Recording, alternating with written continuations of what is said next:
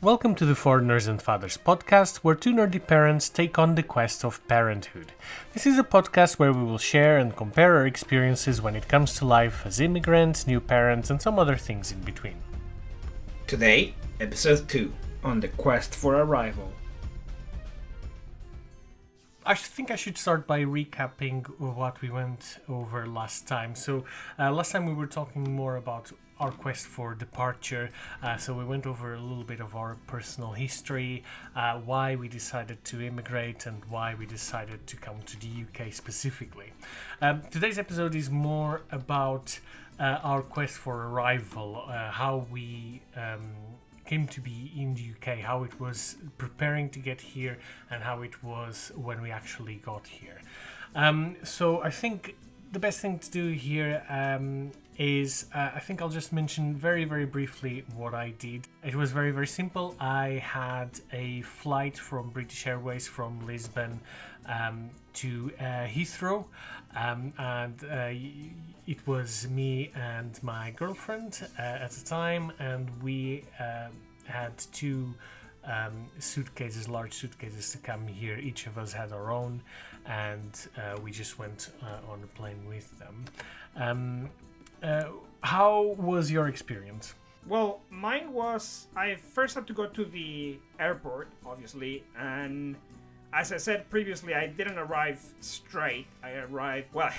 I arrived straight to Paris, and oh yeah, then that's right. I came over here, but it was still um, something like an 18-hour flight or 14 hours flight, something like that. So it was kind of long, and I came over with just two suitcases and yeah. two backpacks, and that's basically it. But then from Paris to here, it was a little bit stressful because I arrived in Heathrow, and then I have to take the underground uh, to go to Victoria.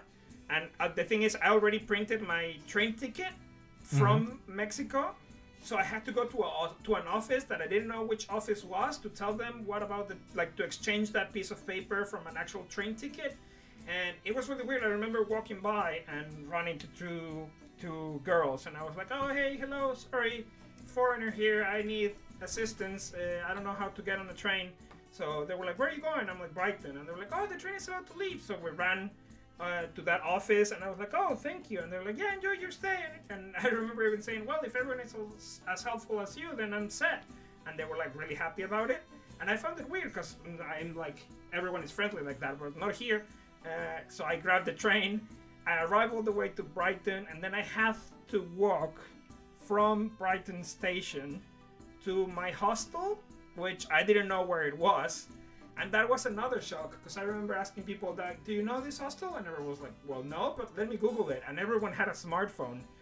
And when I back when I arrived, not everyone in Mexico had a smartphone or an internet that you could use all, all that easily.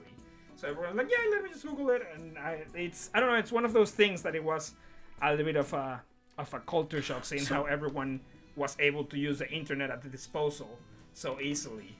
Uh, let's I, but let me ask you this then, because let's go back a little bit, because you said you arrived in Paris, and obviously you didn't come straight from Paris to London, or did you? Because you said that you spent some time in Paris before. Yeah, so I arrived from Mexico to Paris, and I spent a week there. Um, I was initially going to spend only like four days, and then I was gonna go to Spain to try to get my um, nationality card, which you can oh, only yeah. do it if you're in Spain. I don't know why, but I don't remember exactly what happened. But I remember telling my mom, "Look, it's not worth it me going to Spain. It's gonna be a whole mess. I'd rather just stay another two days here and then going straight to London." And my mom was but like, "Yeah, sure. I mean, you you already have the the tickets and everything, so yeah." And then that's when I arrived here when I arrived to Heathrow, and it was the whole ordeal of how do I get from Heathrow to Victoria, you know? Right, and and when you arrived in the UK, did you did you go straight to Brighton? Then did you not spend any time in London or anything like that? You you just came here and you were like, oh, yeah, straight to Brighton. Yeah, pretty much. Uh, I arrived uh, here, and again, I actually arrived with very short time. I arrived in Heathrow and I had to run to uh, be able to get the train that will take me to Brighton. And again, if it wasn't for those two very helpful ladies, I wouldn't have made. Well, I said ladies; they were like 14-year-old girls. but if it wasn't for them, I would have lost my train.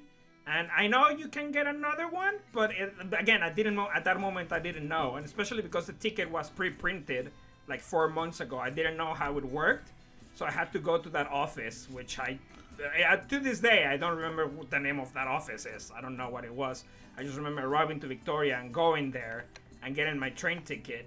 I, like I showed them the printing thing, my printed document, and they were like, "Yeah, okay, this is valid for a train ticket." And then they gave me the classic orange train ticket, and that's the one I got to Brighton.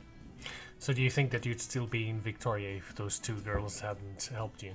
Yeah, probably I will be a, a hobo there, just living in Victoria with my metal mug, just asking for a spare change.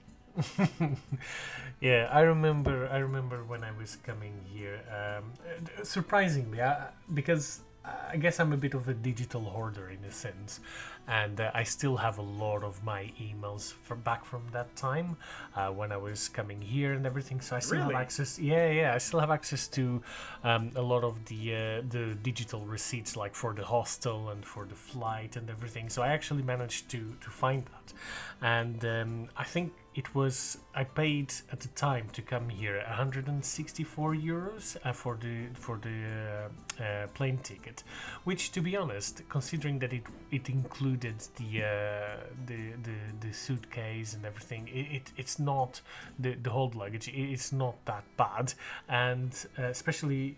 Uh, for being what nine years ago, yeah, it wasn't too bad, and I think that in general, plane tickets haven't increased um, that much. But uh, so I didn't spend any time in Paris, um, uh, but I did spend one night in London. Um, so what?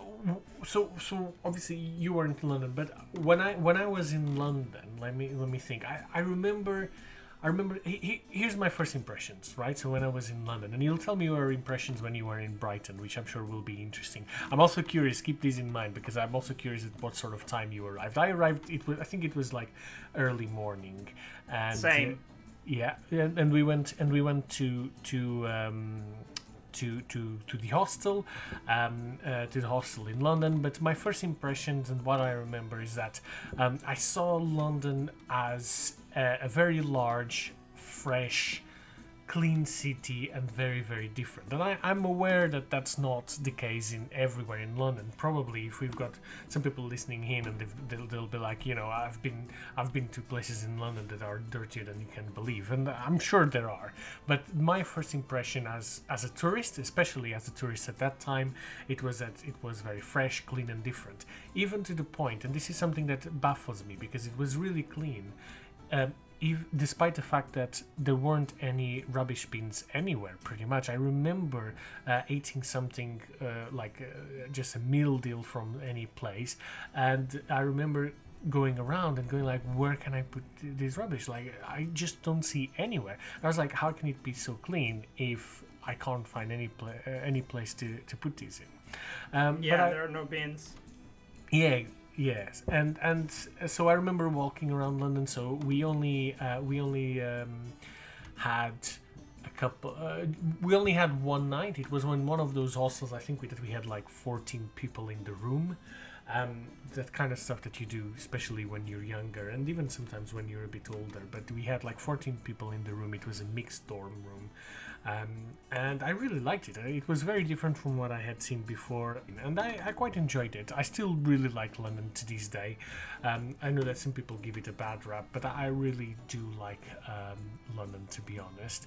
Um, so what I remember as well is that you know I, I stayed in London. It was a hostel, and uh, um, it was called St Christopher's. Um, funnily enough, it is still open. Um, and at the time when I paid it, we paid uh, twenty pounds for per night per person, I think. And nowadays it's twenty six pounds, so not too bad in terms of inflation. And it was close to uh, London Bridge Um, and as I said, it is still open. And I remember that it was just one day, and then the next day we came, um, we took the train and we came to Brighton as well. So what I'm curious to hear from your side is what was your impression of of uh, Brighton when you were on the train? And I'll just explain why. Because from my perspective, when we were coming on the train, I remember just getting to Brighton, like Brighton was the next stop, and I remember seeing the views from the train, and I think it was like kind of uh, cloudy and rainy as it often gets here. And it was just like really gloomy and dark, and I didn't really like the views. I was like, where, where the, the hell are we getting into ourselves?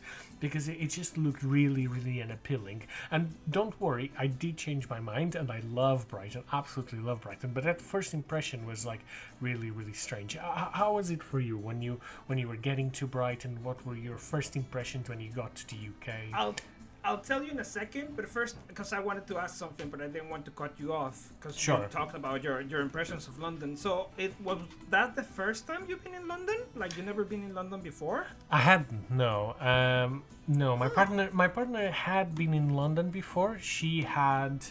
Um, she had been two or three years before with her brothers, and funnily enough, um, I remember that when she was she had been here before, she basically walked the entire time. So when we got there and we just spent that for that first uh, night in London, um, and then we were walking around, and she basically knew everywhere. She knew how to get in London uh, to any any place in London, and she still does to this day, just based on her first trip, which was um, before we were uh, together.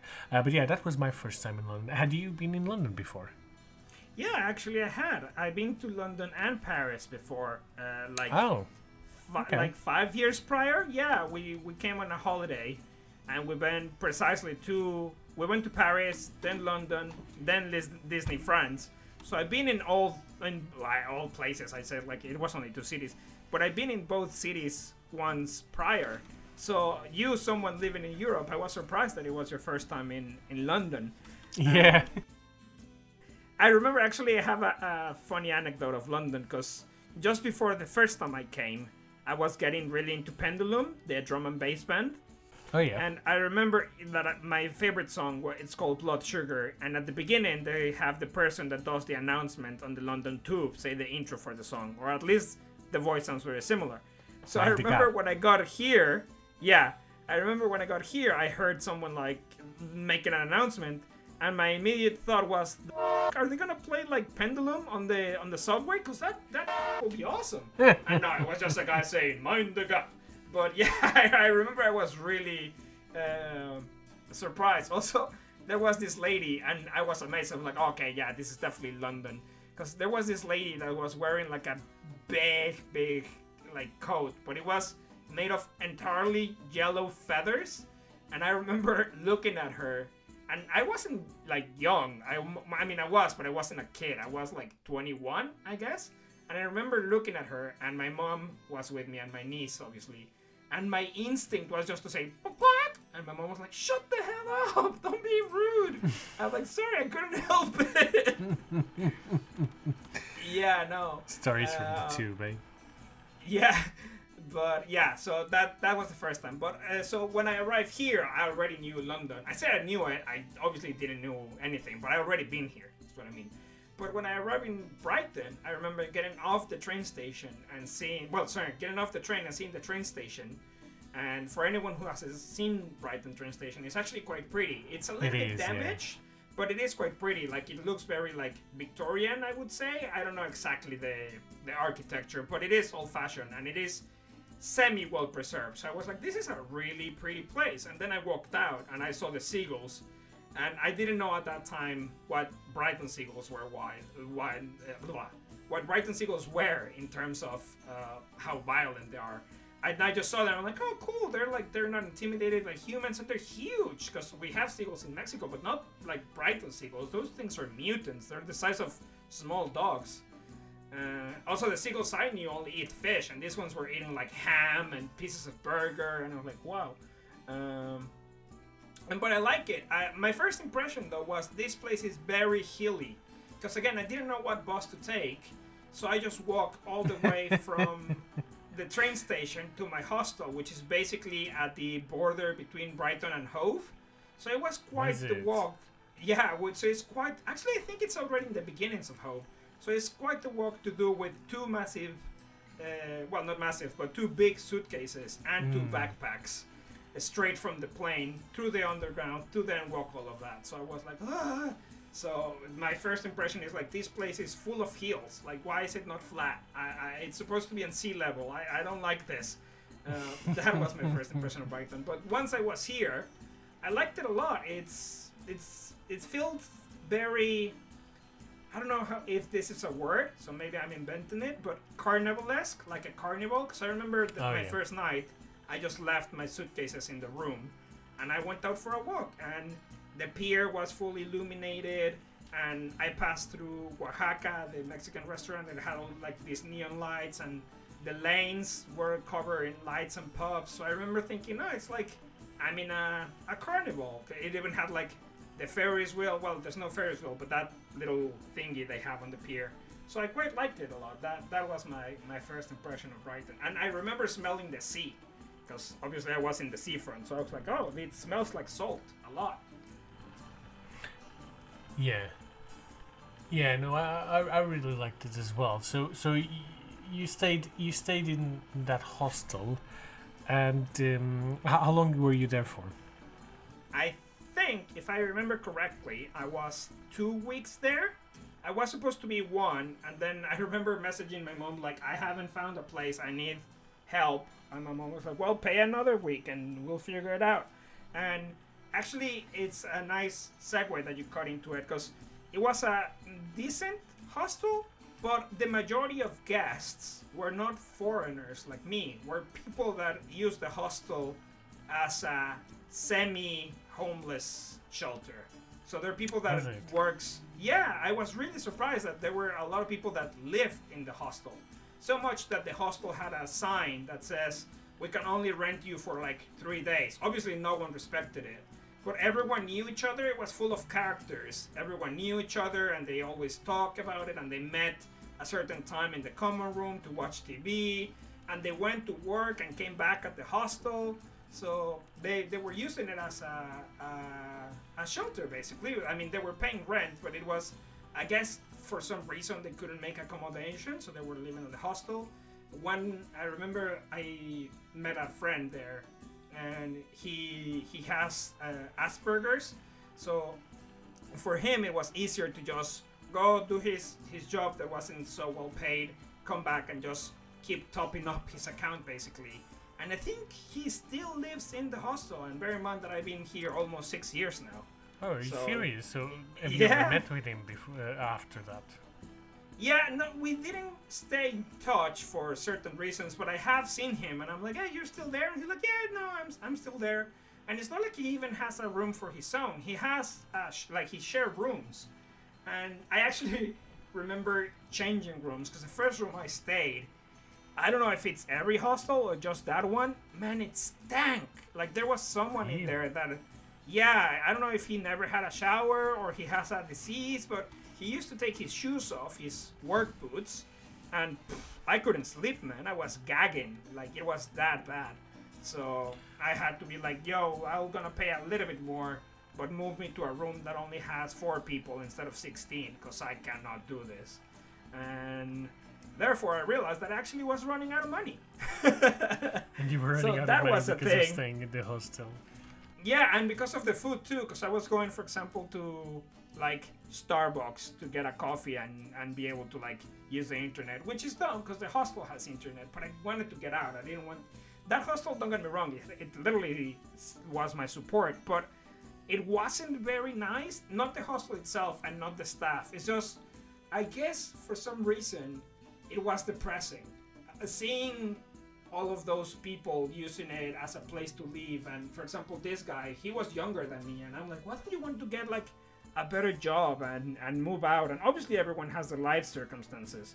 But i guess as someone arriving and wanted to start making a living i didn't want to get in that attitude you know? I did wanted to get out and i did want to find a good job that allowed me to find a, a place to rent and i didn't want to live in a, a hostel so No, I know what you mean. I know what you mean. It, it, it was basically like a pit, wasn't it? And you didn't want it to be a pit, like just. Uh, yeah. Exactly. I'm not judging them. They have their own reasons for doing what they're doing, and if they're Sure. happy, hey, you do you, boo boo. But I didn't want to get, like you said, sucked into that like black hole of contempt. And yeah, this is where you are. That's it. Just be happy with what you have.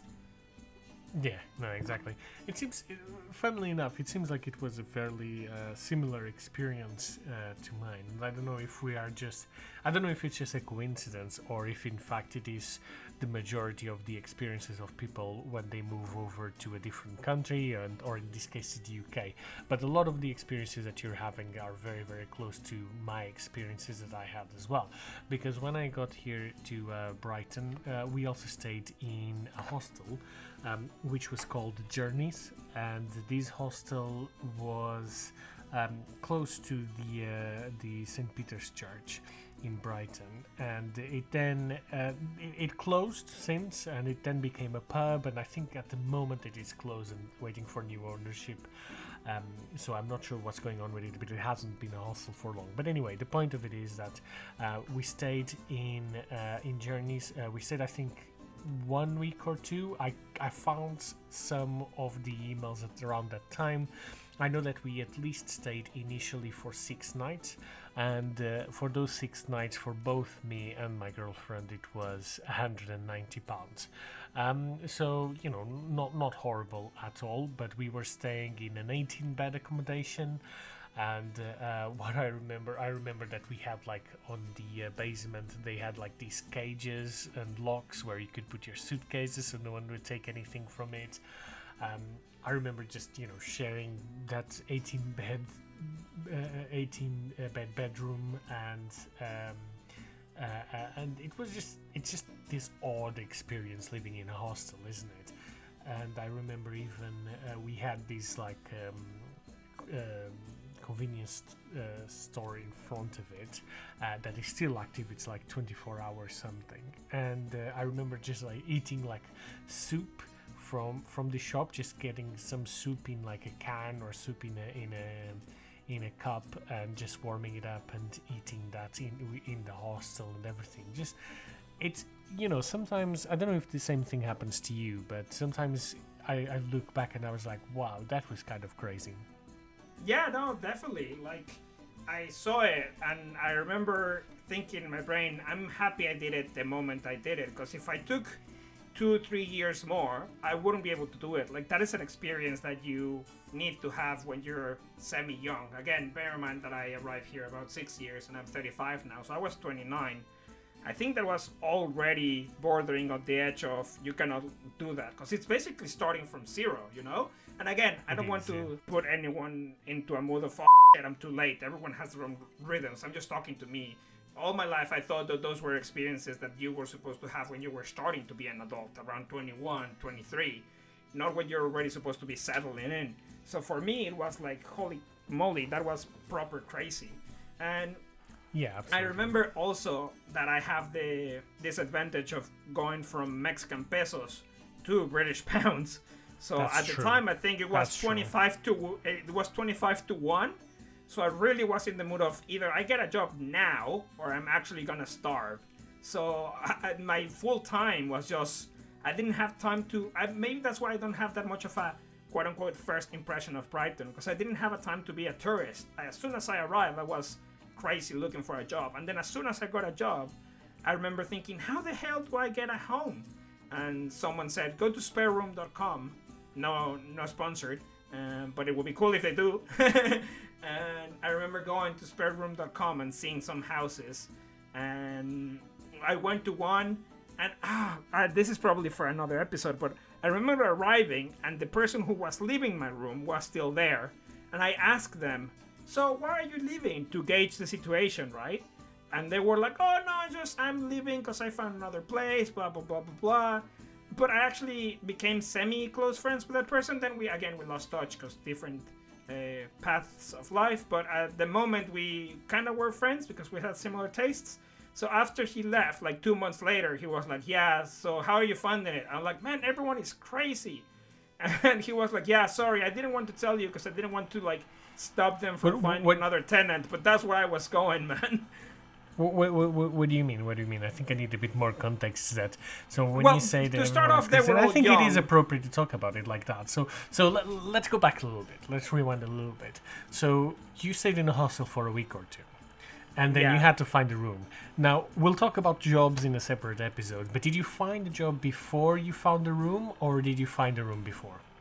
No, I found them. I found the job, and then as soon as I got the job, I found the room. So But so I did. these- I did so- work from the hostel like two days. uh, Oh, before after I right. Okay. And Okay, actually, I remember they were crazy and everything, but they did me a solid because I told them, "Look, my my Who's hostel them in this stay is uh, the per- my roommates because Oh, your obviously I went to spare. Yeah, my I won't mention names, but there were some. So I I rented a, a spare room in the spareroom.com. I found some roommates. And I went an interview and I was like, okay, so this is my situation. How are you? And they were like, yeah, this is blah, blah, blah. And I liked it. And obviously, not only did I like it, I was desperate for a place.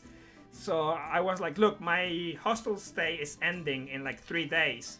But you say you don't clear the room until like a week. Would you mind if I crash in the living room? I don't mind, but otherwise I don't have a place to stay. And they were like, yeah, sure, that that's fine. That's why I that's why I meant the one, the person I was a replacement for in the host in the uh, share house, basically. Because they I were was still there there they for were two still there. months. Not two months, two weeks. Two weeks, right? I see. Yeah. So you you were still there, and it was two weeks, and uh, so so you then ended up reaching the conclusion that your roommates were a bit crazy. Is that what you mean? Not the one that you Yeah, became friends with, but I the don't mean to insult them because obviously they they are again they have their own paths of life. of course.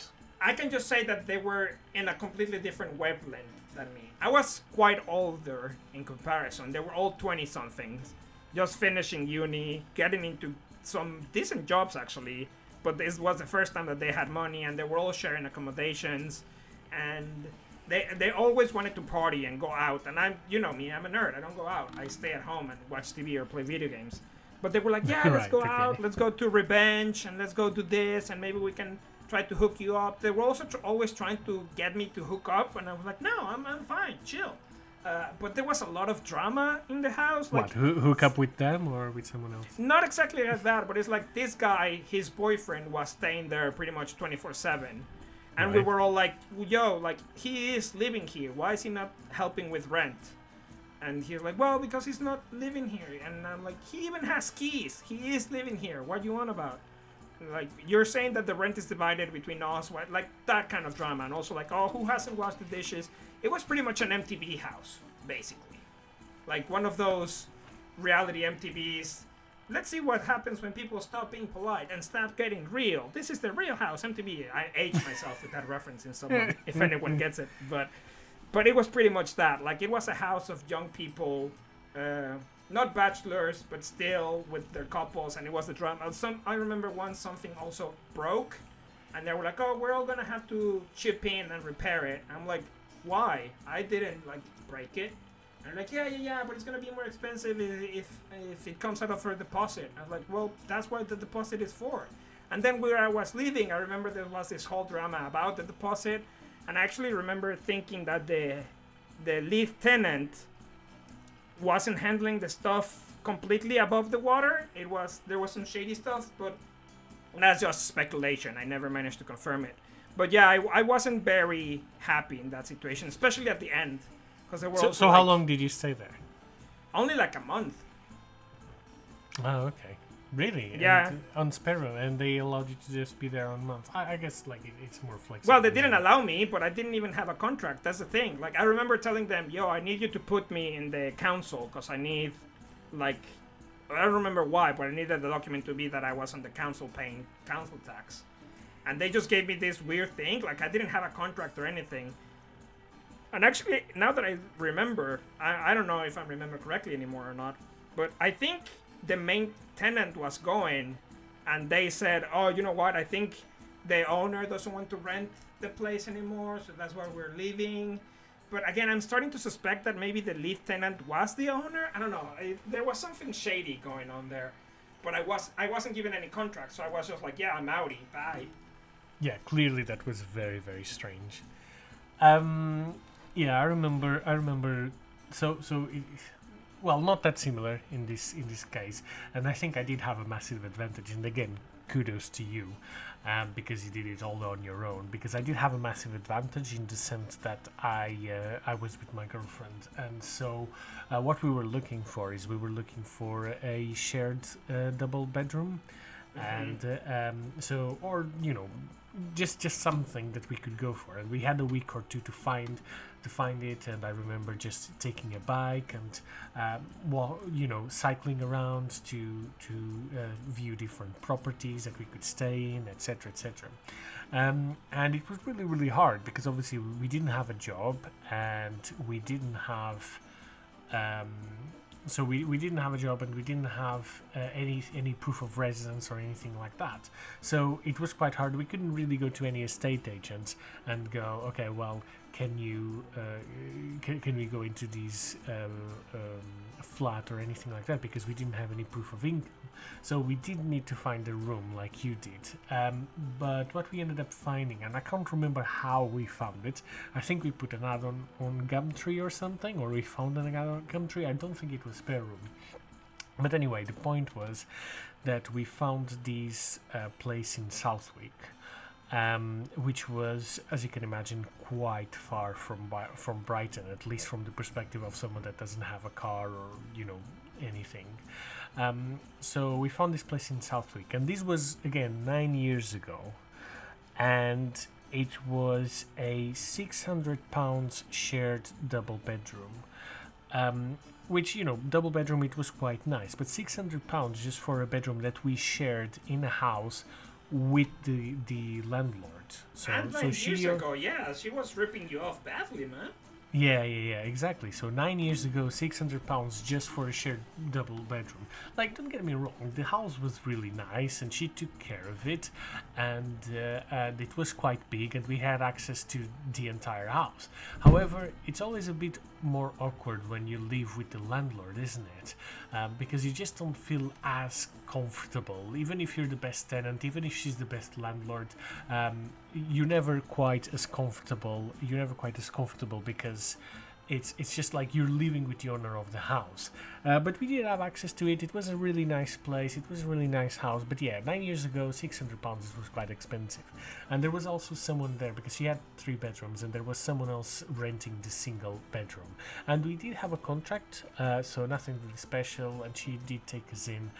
Um, she was a little bit strange. Um, we never really found out what she did, but she had basically a couple of different businesses. She um, she had a shop online that sold uh, like uh, boots, um, and she uh, she sold some accessories as well, and she sold like little lights to put on the dog's uh, the dog's leads as well. Um, that, that she sold on that website.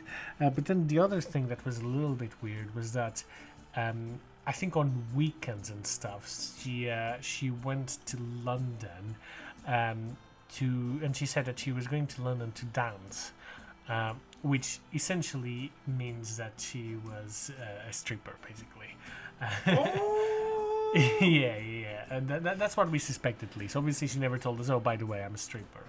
Uh, but we suspect that she she was because she said that she was going to London. She was always going at night, and uh, well, I mean, at least a stripper, if you know what I mean. But um, she was always going at night, and she uh, she said that she was going there and she was going to dance and everything. she always had singles, and I don't mean people. I mean paying in singles, like one pound, one pound, two pounds, three pounds.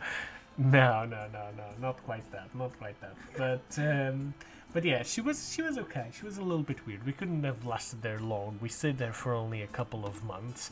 Uh, I think it was like we started in like October. Oh, yeah, we started in October and we stayed until the end of the year. So we stayed there for three months.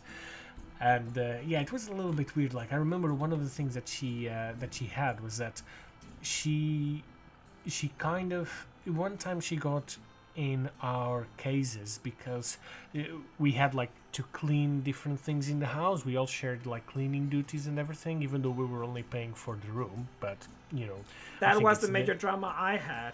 It's uh, it's exact same thing. I mean, everyone had their yeah, everyone had their drama of like again who is living here if they're not because everyone brought the couples. But yeah, you finish your story and then I'll tell you the the finish of mine, and then I just want to switch topics to uh, culture shocks before we finish. But yeah, just just tell me finish your story. Yeah. So so I remember that like she I remember that she got in our cases because we didn't clean the door handles. What? And it just felt like what are you even talking about? And it was just like she, she wanted us to clean the door handles and it was really really What? strange because like I don't clean you know who who cleans their door handles? Aren't the door handles like brass or something that they're like uh, an antibacterial anyway uh, in their own right. And it was just really really strange. And she had like these two little dogs. And sometimes she asked us to walk the dogs and everything which was fine. We were living there. It wasn't an issue. And the dogs were you know nice enough. Um, but yeah she was she was a little bit strange. But uh, you were going to say about your story? Yeah, basically, my major gripe was that they were always like, "Oh, well, you need to clean the kitchen," and I always said, "I don't cook here. I eat outside. Why am I keep like cleaning the kitchen? My room is the tiniest room of all. I never in the living room. You always have your friends in the living room and doing whatever." I spend my time in my room with my laptop watching Rick and Morty cartoons. Why am I having to clean the kitchen? I am okay with cleaning the bathroom because I use it, but for example, you have your own private bathroom and you don't make me clean it. Why do you make me clean the kitchen and clean the oven and the hob when I don't use it? That was one of my major gripes of, of my share accommodation. yeah yeah i mean But enough. but I also wanted to say that unlike you, the second time I moved, because from there I moved to another place, and then I moved with my current partner together as roommates. But from my second place, I did another spare room. Uh, weirdly enough, I braved it again, and I lived in with my landlord. But it was the perfect stay because she was like the manager in a pub, so she was never there. She arrived around like six, seven p.m. And by that time, I was already in my room. Even when she wasn't there, I was already like it, that was. I guess that is one of the advantage of being an introvert nerd. I never did anything in the house, so I didn't mind that she was living there. I didn't mind that it was her living room or her fridge, because I didn't do squat. I just stayed in the room. I did use the kitchen there because I managed to find a Sainsbury, so I did have my my food shopping. But basically, Sure. my life was you go to work, come back, stay in your room because my room was big enough. So I did some like I worked out in my room a bit. Then I stayed in the computer. I went to the kitchen, I cooked dinner, had a shower, go back to my room, be in the internet again, go to sleep, rinse and repeat. So even though I was with my landlord, it was a very good relationship because we pretty much stayed out of each other business, and we, we when we saw each other, it was very civil. So that was good.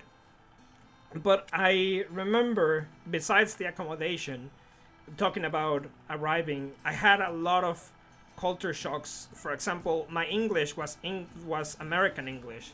So I told someone, "Oh, your pants are dirty," and they're like, "What do you mean my pants are dirty?" I'm like, "Yeah, I think you sat on like bubble gum or something." And they're like, "Oh, my trousers." I'm like, "Oh no, but your trousers are what goes on the inside." And they were like, "Yeah, no, not here." Also, I used to say like, "Oh, let's go to the elevator," and everyone was like, "What?"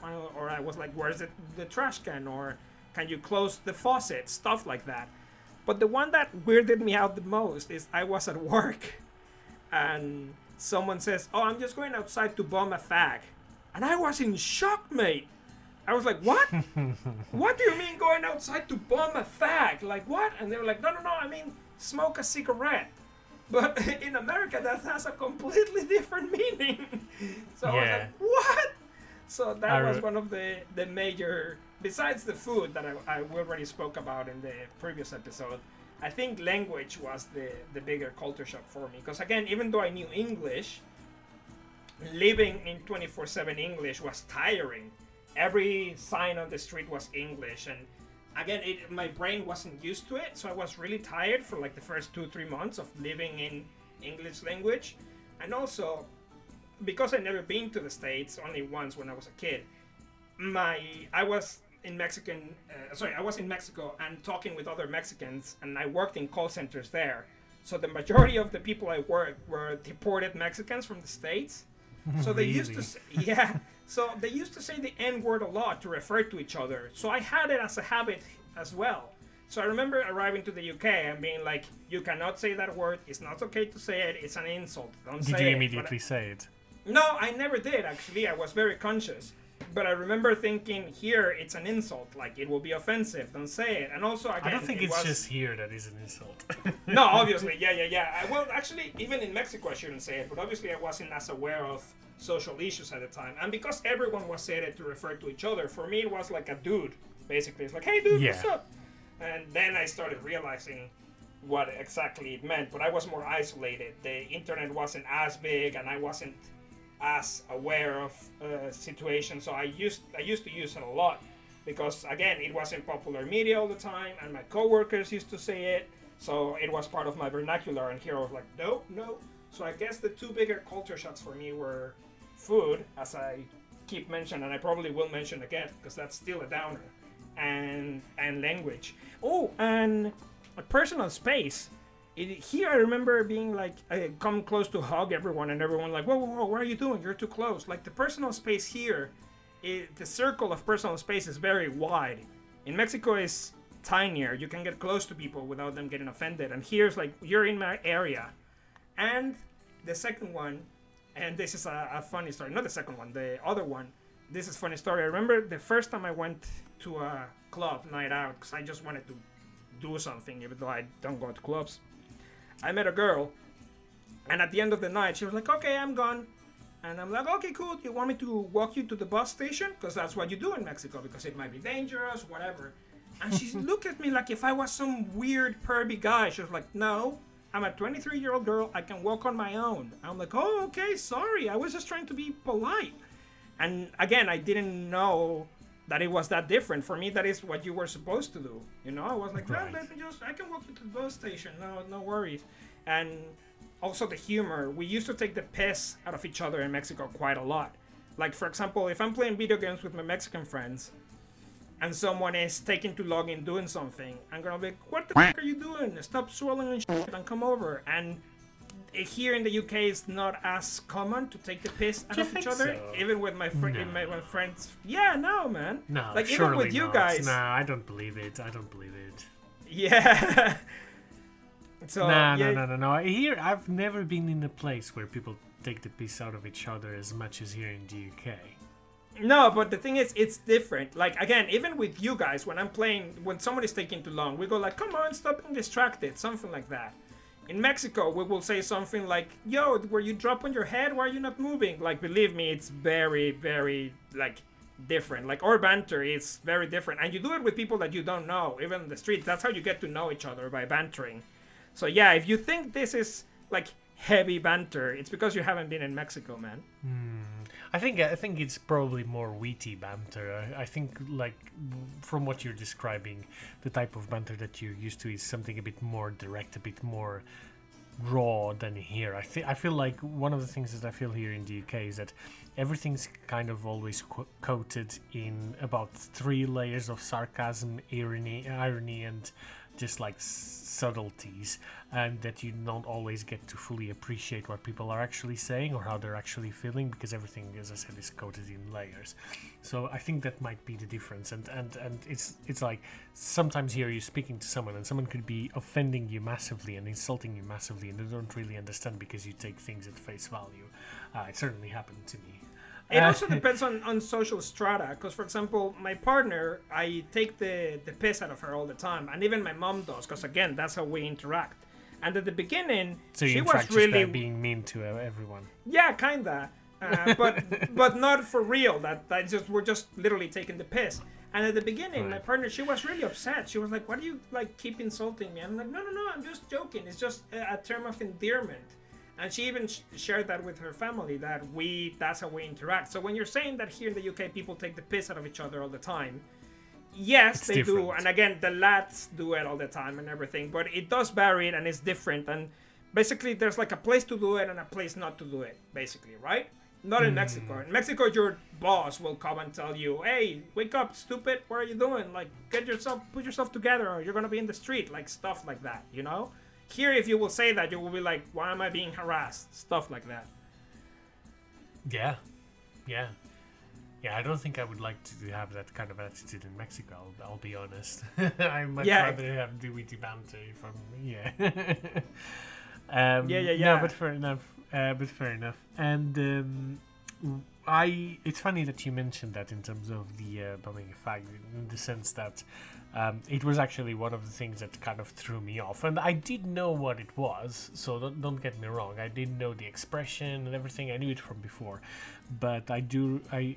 What I remember is I remember being on one of the uh, lawns in in Brighton, and uh, there was this girl. She was a teenager or something, and she she she came um, and she she was like, "Oh, do you have a fag?" And I was like, "What?" And it kind of threw me off because I was like, "Oh, right, okay." I had to like kind of rewire my mind to go like, "Okay, this is acceptable," um, and then she she kind of knew. Like she, she looked at us uh, to me and my girlfriend. She was like, "Okay, I'm clearly confusing these people," and she was like, "Do you have a cigarette?" And then we were like, "No, no, no, sorry, we, we don't smoke and stuff." Um, but yeah, I remember having the same uh, the same um, the, the same thoughts. Um, but in terms of when I got here and uh, my personal culture shocks, I um, in, in Portugal we have a large culture of bakeries. Um, there's a bakery in every corner. There's you know fresh bread everywhere. Everywhere. Uh, it's very common for your family, your parents, to get uh, fresh bread, especially on the weekends and stuff like that. And you know, I always remember they're really, really, really good. Uh, they smell really nice, and it's amazing to wake up to that kind of smell um, just on a, on a weekend morning or anything like that.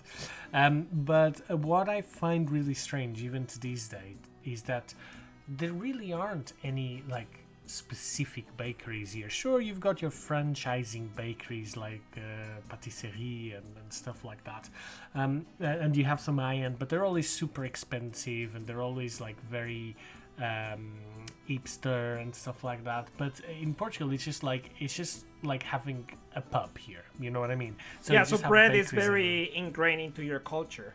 Yes, exactly. Mm. And uh, I remember not, not not just bread, but any kind of you know baked baked goods. Um, mm-hmm. Like you go anywhere and it just how it just there's a lot of it. Um, but what you what the uh, British people have here is a lot a lot more chocolate, just a lot more chocolate varieties than you had. And I remember one that I really really liked, uh, especially when I got here um, uh, that I haven't eaten in quite a while, but which was like this club chocolate. I don't know if you've mm-hmm. uh, have you ever had club chocolate? No. No. Um, I quite enjoy it. It's like these little bars, and um, they're really really good. These little bars of chocolate. They come in like like five or six um, uh, different ones, and um, uh, yeah, they're really really tasty. Uh, but yeah, yeah that's, that's, what I that's what I remember, and that's what I had at the time. Um, well, I have some other culture shocks, but oh, those oh, yeah. are more. Yeah, yeah, yeah. But I think those will be better when we mention of how we de- how did we adapt it to living here. You know, okay. like yeah, yeah, mm, yeah, yeah, yeah. So I do have more more other stories to to tell, but I think that is it's it's better if we leave it for its own thing. Because believe me, there's quite the things there. Yeah, no, absolutely. And and uh, here's other things I remember, right? So in Portugal, it's quite common like there's a massive massive culture around shopping centers. And i think in italy for example is similar but there's a massive culture around shopping centers right? Every town has its own shopping center maybe two or three even. Um, it's it's like uh, and everyone goes to the shopping centers to to uh, to buy stuff. And they, here you have a lot of high street uh, uh shops and everything and I, I found that really really nice. And i remember because i worked we'll talk about it more in another episode but i worked a little bit in in um, within the shopping center. And I remember that like people outside they found it odd like why do you work in a shopping center? As if like the idea of a shopping center is just so mass produced that people don't really like it especially here in brighton. Right in brighton you know there's a lot of alternative culture and anything that is too normalized like a shopping center people you know it's not the in thing. It's not in to go to the shopping center. Whereas in portugal there's a massive culture around it. So i remember that being very very different um, yeah, uh, well, that's that. that's one of the things I wanted to mention again when we go into adapting to living here, because for me it's not just culture shock; it's just making a complete change of lifestyle. Because there's no malls here, like there's yeah. literally no malls, and I'm used to going to the malls for all my basic needs and having 7-Eleven corner shops that are open 24 hours and stuff like that. But I, I don't even think I can define that just as culture shock. It's just a completely different way of living. You know, that's why Yeah, I didn't yeah, mention yeah, it in the snippets because it's it's a complete 180 change. Yeah, no, I, I, I, I agree. I agree, and it was the same for me. How did you? Because I think this is more of a culture shock that you immediately see. Uh, in Mexico, you drive on the right. Um, yeah. Oh, if- I almost got run over several times. Did you? Yeah. I I don't think I did, but I do remember I do remember having to think really hard about which way to look because obviously in here you have to look first to the right, but when you're crossing the street, but um, back in Portugal or back in countries where you drive on the right, you have to look first to the left, and it's a small little thing, but it it, it it's it does become quite different, and I think obviously that's why in in London and in other places as well you have uh, right on the um, uh, right on the streets. sidewalk. Yeah. yeah, saying which way you need to look and everything. So Yeah, well, this, it's funny that you mentioned it because there's actually a lot of memes that saying Mexican culture is looking both ways, even if the street is just one side because you don't trust the motherfuckers. So yeah, we we normally look both ways, but still, I do remember that it was quite the shock because I look both ways, but my main idea was they're coming from this side. So I look this way, nothing coming. I look that way, nothing's coming. Or I see someone and I think that they're going instead of coming. And I remember a lot of times being like, okay, no, wait, wait, wait, wait. I'm hearing the boom because I crossed when I wasn't supposed to cross. Or waiting for the bus on the wrong side of the street because I like it's driving on the on the left. So yeah, that was also quite a thing to adapt to. yeah, yeah, exactly. But not only that, it, it, it's also bus timings. Like again, it's I mean I guess it must be less strange from you because I'm assuming there's more similarities between Portugal and London than Mexico and London. And again, that is just Uh, me basing I itself out yeah. of ignorance. Yeah, Yeah, it I just, wouldn't it's just me say saying they're both in Europe. They should be the same, but it's a whole, like for example in Mexico, there's no time for the buses. You just wait at the bus stop, and a bus will not like if it takes more than 10 minutes, it's already weird because there's buses passing all the time. There's no schedule for the buses. Uh, so you just get the bus. And uh, it, it's a whole plethora of things, man. It, it's really, really, really different. Hmm. Yeah, I think then in Portugal, it probably because if you do get the buzz every ten minutes or so in Mexico, then that's actually really good. Because I think that in Portugal, for example, it kind of gets the opposite, like the, the the bad mix of both. So you do have times for the buzzes. It's just that the buzz just doesn't follow those times. None of the buzzes follow it, uh, follow those times, and they're consistently late or early. So you you have the timetables, but you can never rely on them uh, which is which is obviously quite annoying.